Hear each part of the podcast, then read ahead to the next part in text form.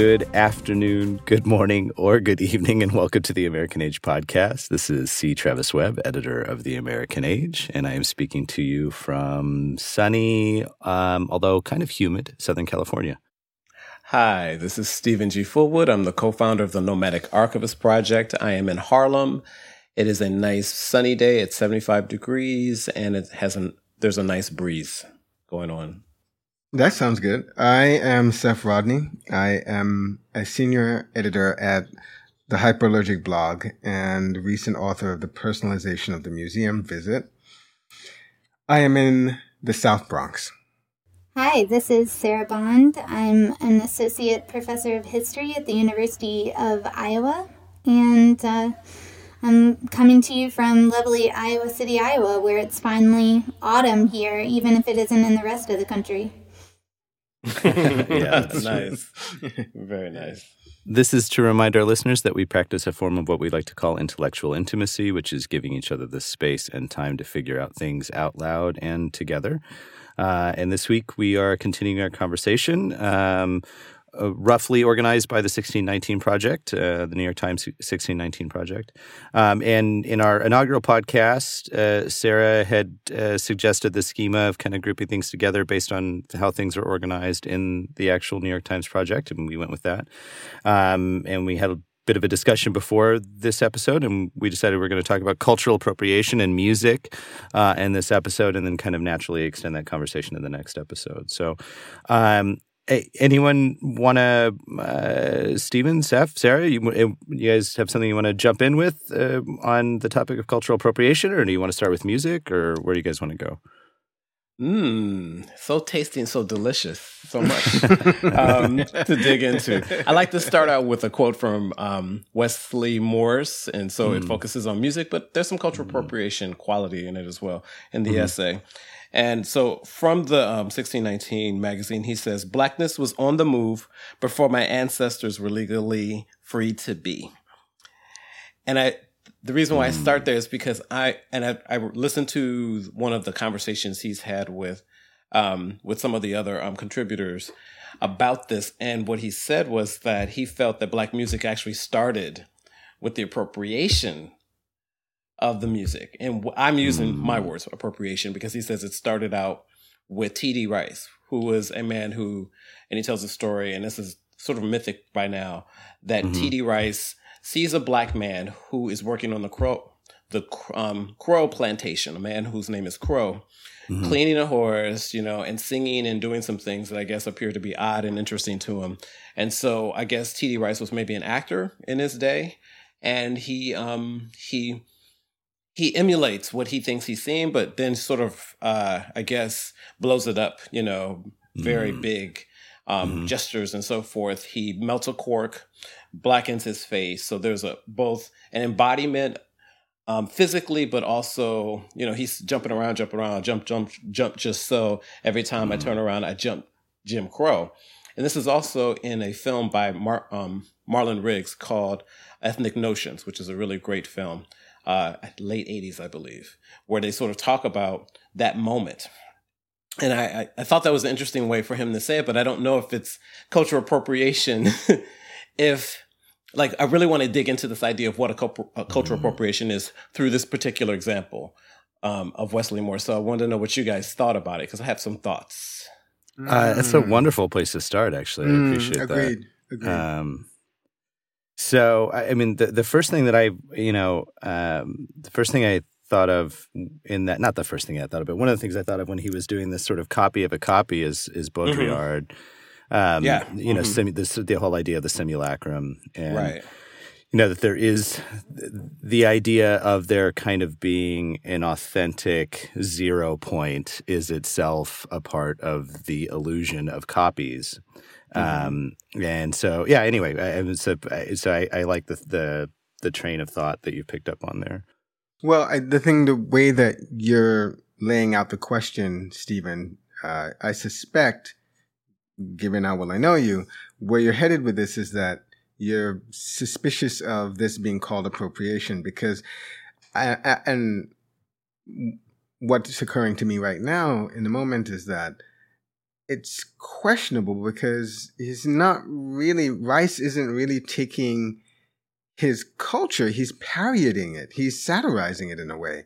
He's making it into something else. That's, I mean, what essence, what little essence there was of the black man, Antoine, I believe his name is, uh, uh, who was taking care of that horse in that stable by himself.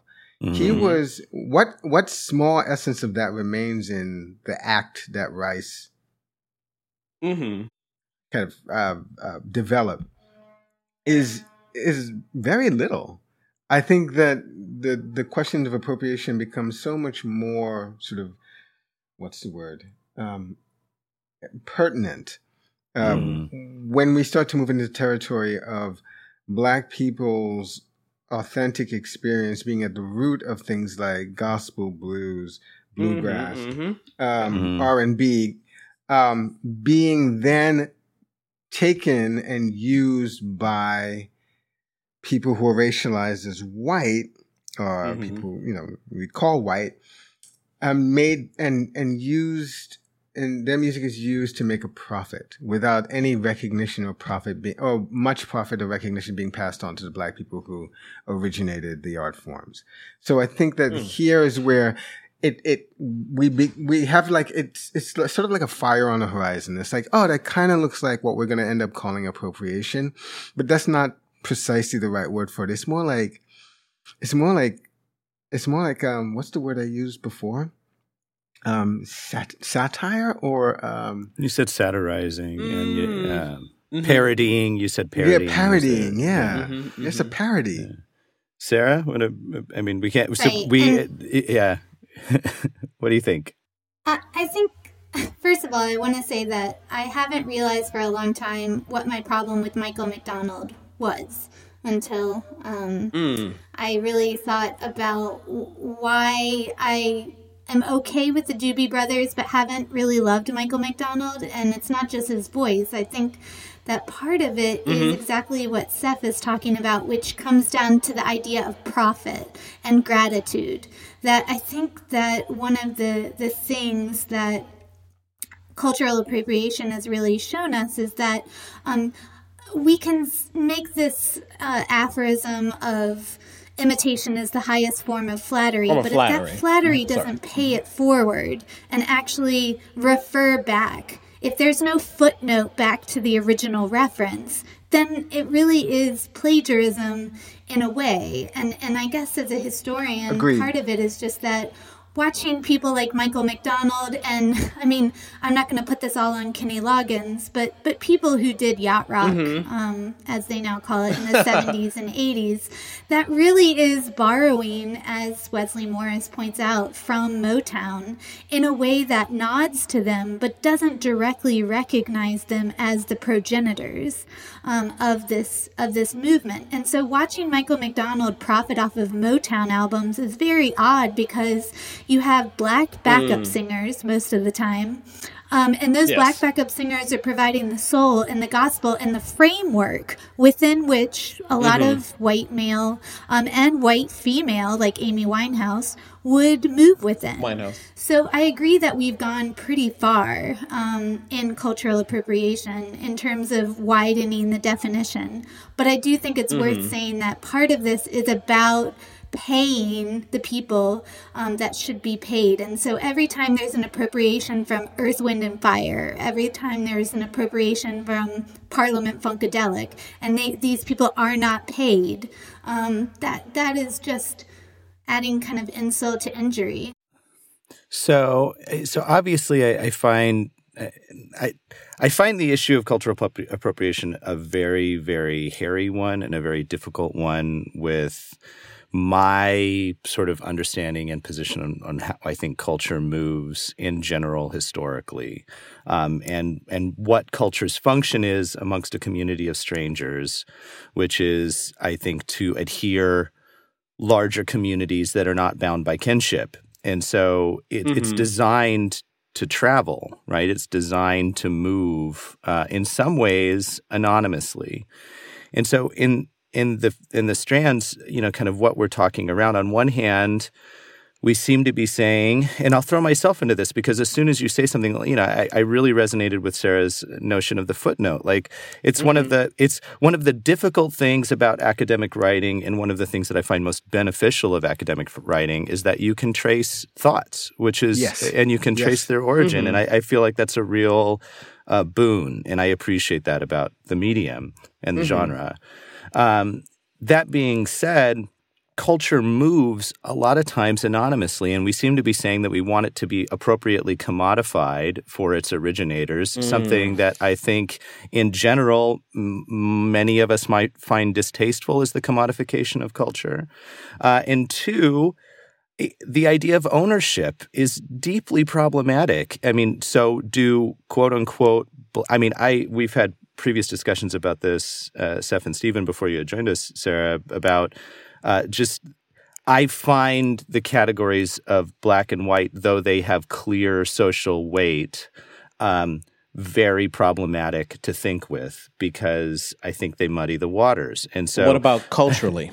yeah. So even so, well, let me let me. That, that's why I was going to say quote unquote. I was I was going to put mm-hmm. uh, black in scare quotes because Mm-hmm. Clearly, there are cultures that we would lump into Dominicans, etc., that we would lump into quote unquote black culture that we probably wouldn't upset us if they didn't footnote Willie Dixon in their music uh, in their musical tastes. Like we ascribe a certain kind of permissive ownership. Not every black artist has to footnote, you know, Run DMC. You know, JD Jay Z doesn't have to do that, but mm-hmm. a white art, a quote unquote white artist, we would expect that of. Now emotionally, I'm there with you. I cringe. It makes me uncomfortable. Like, ah, that seems not, you know, that's not right. But, but in practice, in reality, I, it's a pretty clunky way to go about parsing our our collective creations as a society.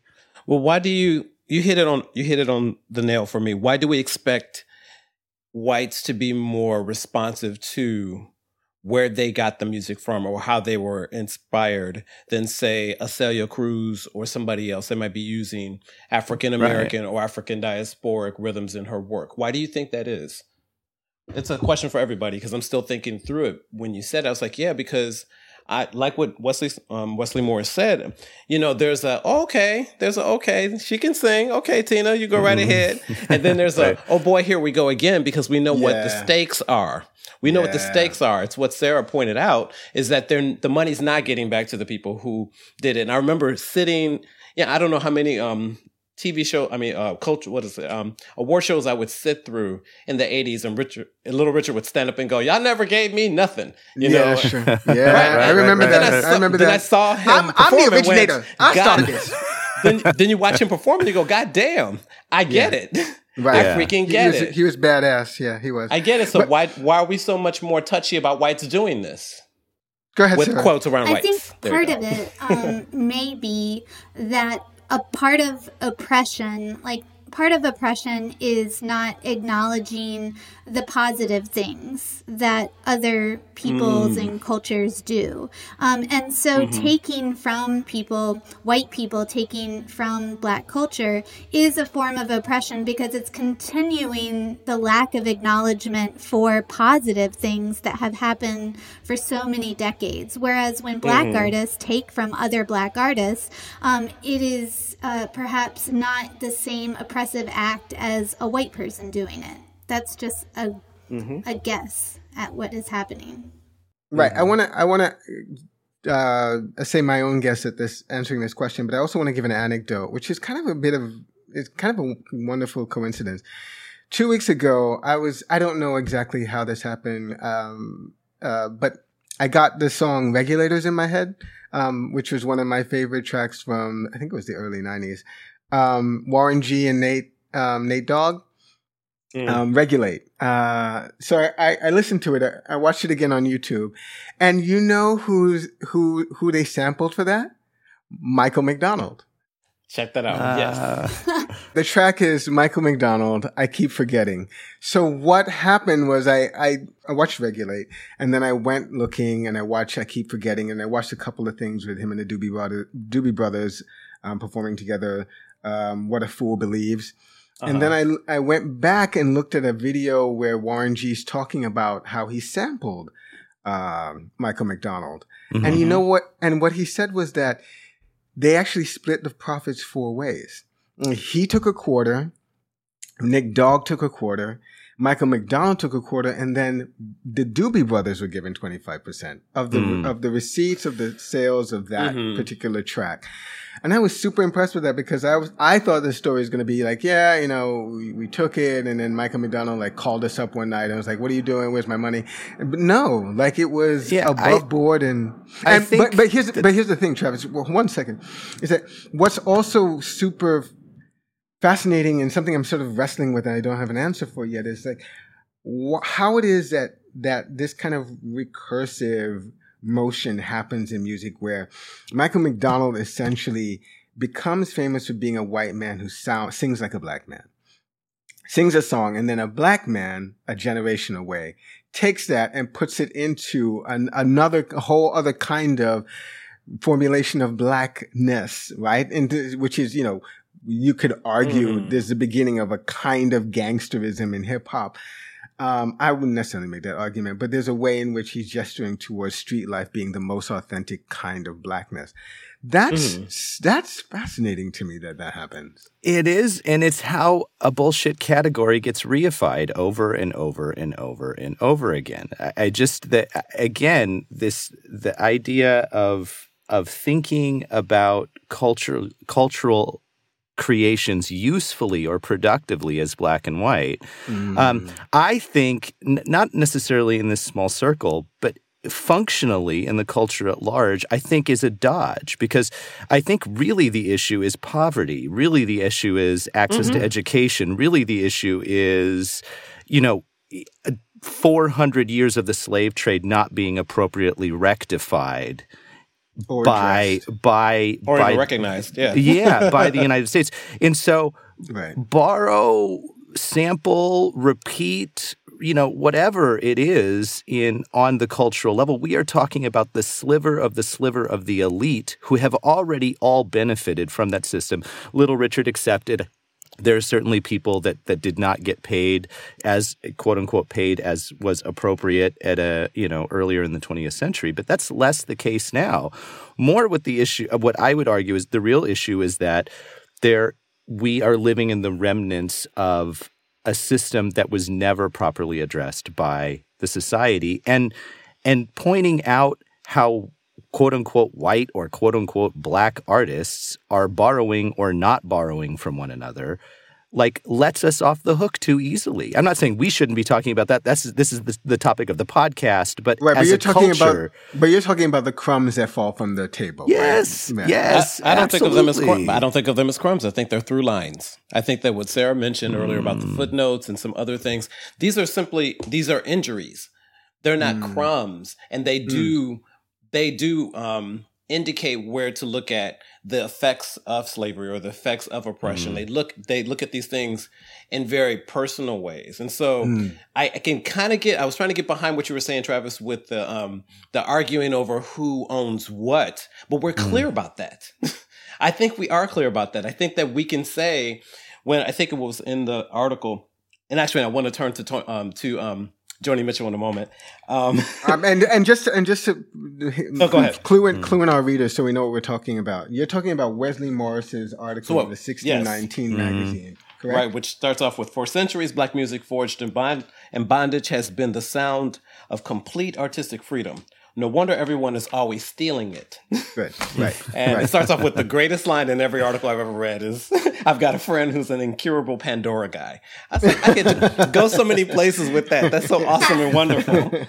And by the way, Sarah, I really like Michael McDonald and a lot of these quote unquote blue-eyed soul guys. I think it could be really nuanced in terms Agreed. of the cultural um, uh, um, not the cultural appropriation, but it's the consumption that I think that the are in the weeds for a lot of people. It's like, well, if you if you if you love Teena Marie, then can you still be like stand in and be thoughtful about cultural appropriation? I'm like, you can do all of it. I think you can.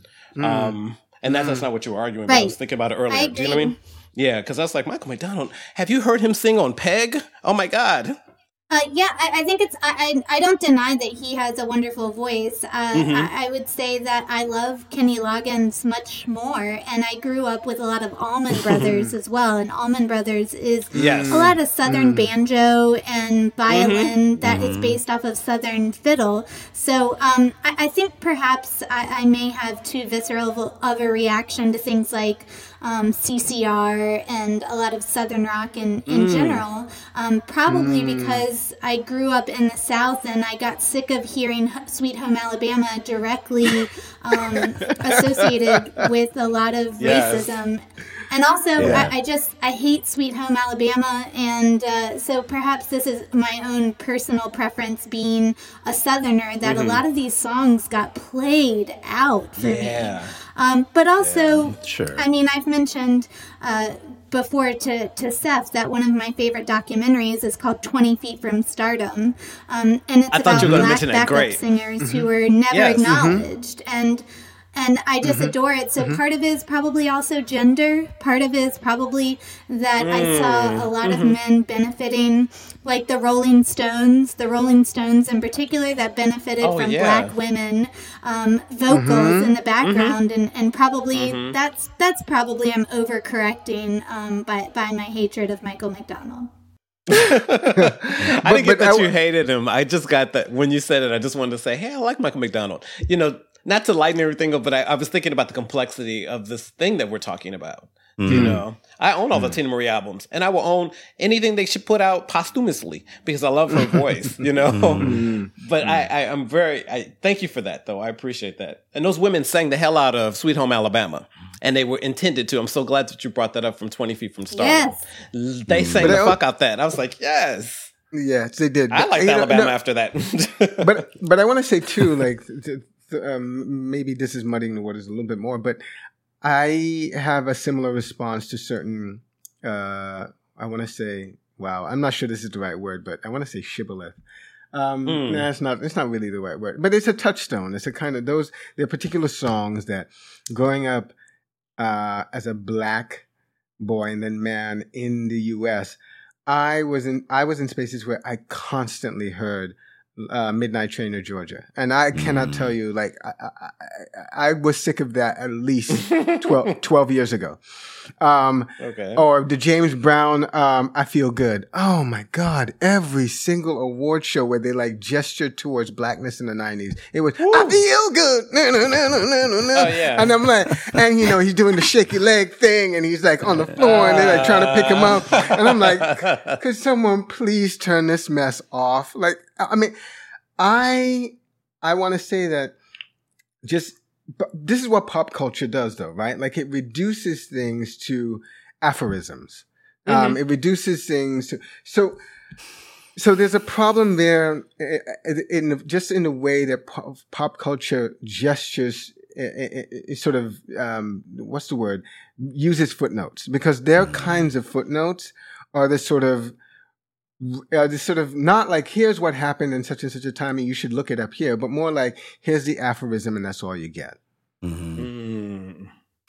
Yeah, I you know I so again I have two responses to to the direction of the conversation. I have an emotional response where I of course uh, feel burned out on all of the things that you guys have all noted, um, and uh, you know want variety and novelty and and you know the B side of the album and all this you know of the single mm-hmm. I should say, but at the same time, the I I would say that something like that James Brown replay, you know, probably did some good in lowering the anxiety of quote unquote you know mainstream white people about black culture. I mean, if if if Steven wants to say, which I, I think is a fair point, that um, uh, I'm sorry, actually, now I forgot the connection I was going to make with what Steven said earlier. Hopefully, it'll come back to me. But it, mm-hmm. it, it, it's to say that these ways that they get packaged in very um, saccharine nuggets, little bites, right, actually serves a f- cultural function though and it it lends itself to uh, like I would say maybe not a th- oh that, right we, we was talking about through lines like how do we trace this stuff down I would say lends itself to what I would argue is probably a collective good, which is the further exposure of white culture to, and I'm going to use these shorthands because of the conversation, even though I don't like them, uh, white culture to black culture, right? I mean, that it, it makes it more familiar over and over. Yes, absolutely. Can, can I ask a, a question here? Mm-hmm. Is it, res- uh, does it breed respect? Okay, because I think one of the big points here is not just that it is being used by white culture and whether that's okay, but does it breed a deference and a respect back to the person that um, created it or, or helped to form it. I, I think that's the, the thing that's difficult is like, does deference come from these references or are they references without any um, respect back to who created them or who innovated them? I so for me or for Travis, because he was making the point, but I'll answer it for myself. I don't think it breeds respect. No, I think that what it does is it it feels like a gesture towards something that I can't really identify other than um, capitalism, other than making money, other than, hey, two fingers pointed at the person. I know what you guys like when black people are so very diverse, just like white folks, you know. So it doesn't, when, um, when Seph was saying earlier, he got tired of all this, I feel good. That was, that's all of 80s movies, right? Yes. That were, yes. Soul Man. There are all Every these movies. other one. God I damn. know what that is. There's a black person I love oh, Soul Man. I love Rick and Morty because they have this episode where this one mailbox um, character, mail, black mail mailman, goes, "My man, my man, my man, my man." I was like, "This is so awesome!" someone has cap- someone has captured that noise in my head in the '80s where I would just groan and go, "Oh God, this is this is." This is the. I, I would like to think that there was some sort of cultural connection, or maybe some deference, or even some connection. I think the connection is is really fraught with a bunch of stereotypes, you know, mm. and, and fraught mm. with things that don't really that don't feel authentic to me. So, mm. so I want to jump in here and say this, and what I really wanted to bring the conversation back to this because we started off talking about blackface and kind of went somewhere else.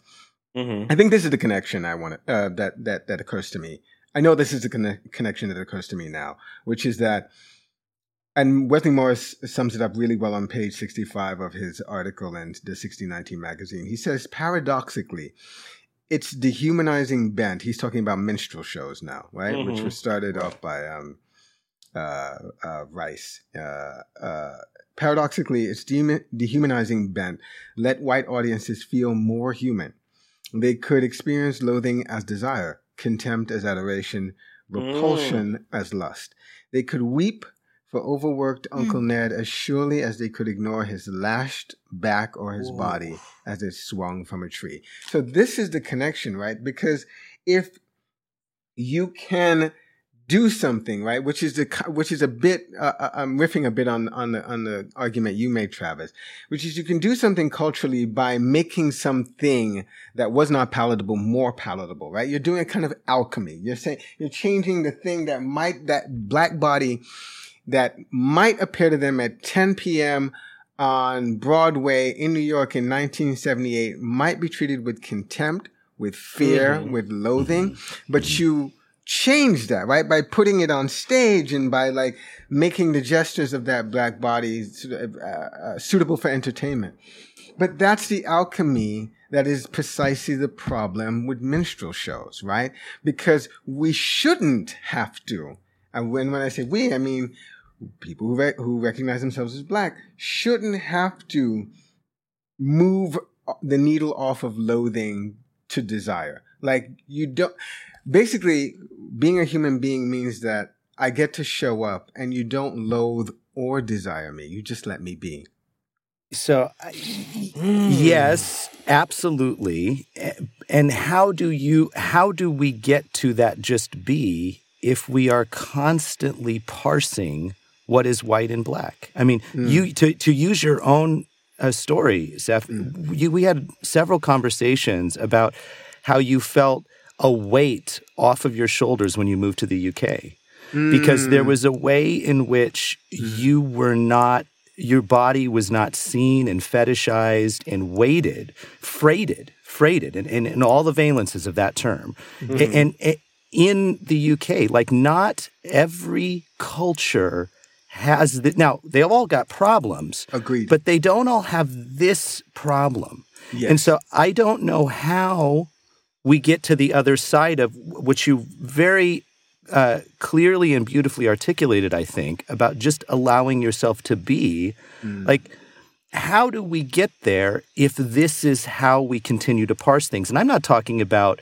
the historical redress. I'm not talking about addressing 1619. I'm not talking about that. I'm talking about constantly boxing and categorizing cultural productions as white and black.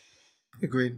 Agreed. And I, and I think that the, the example at the end of the essay, Wesley Morris's essay, is really beautiful. He talks about Lil Nas and how Lil Nas essentially tr- tr- just just jumped over those cultural um, boxes that ju- just just kind of span genres with his um, with his track. Y'all help me out. What is it called? Um, Old I've Town. never heard it. Oh, t- the Country Road. yeah, th- that's. That's it. That's it. Thank you, sir. Yeah. Right.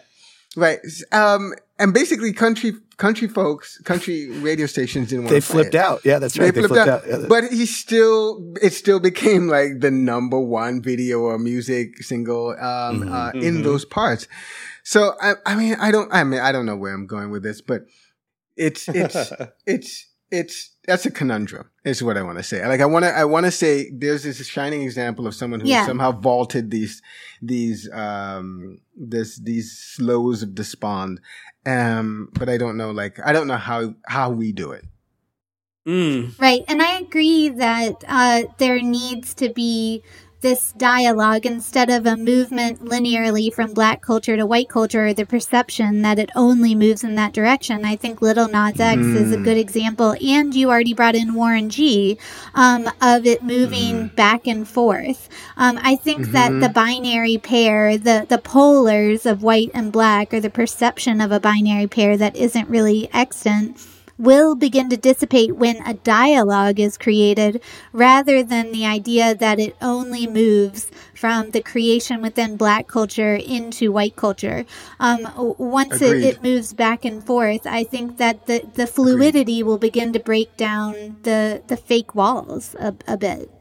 Hmm. Hmm. Hmm. I like that. I like that. Yeah. Can, can, can I just tell you one story about Joni Please, Mitchell? unless yeah, yeah, And Yeah, let's- please and- and let, us Okay. let, make this. This will be our segue. Yes. So, Steve, Very last so thing, Steven, so- bring bring Yeah, us yeah. home. Yes, I'm just so excited and happy. I wish you guys could see my face. So, a couple years ago, I remember hearing a story about um, Joni Mitchell saying that she identified with black men, and so whenever she saw them, she would do a nod, like the for for one of a better term, the nigga nod.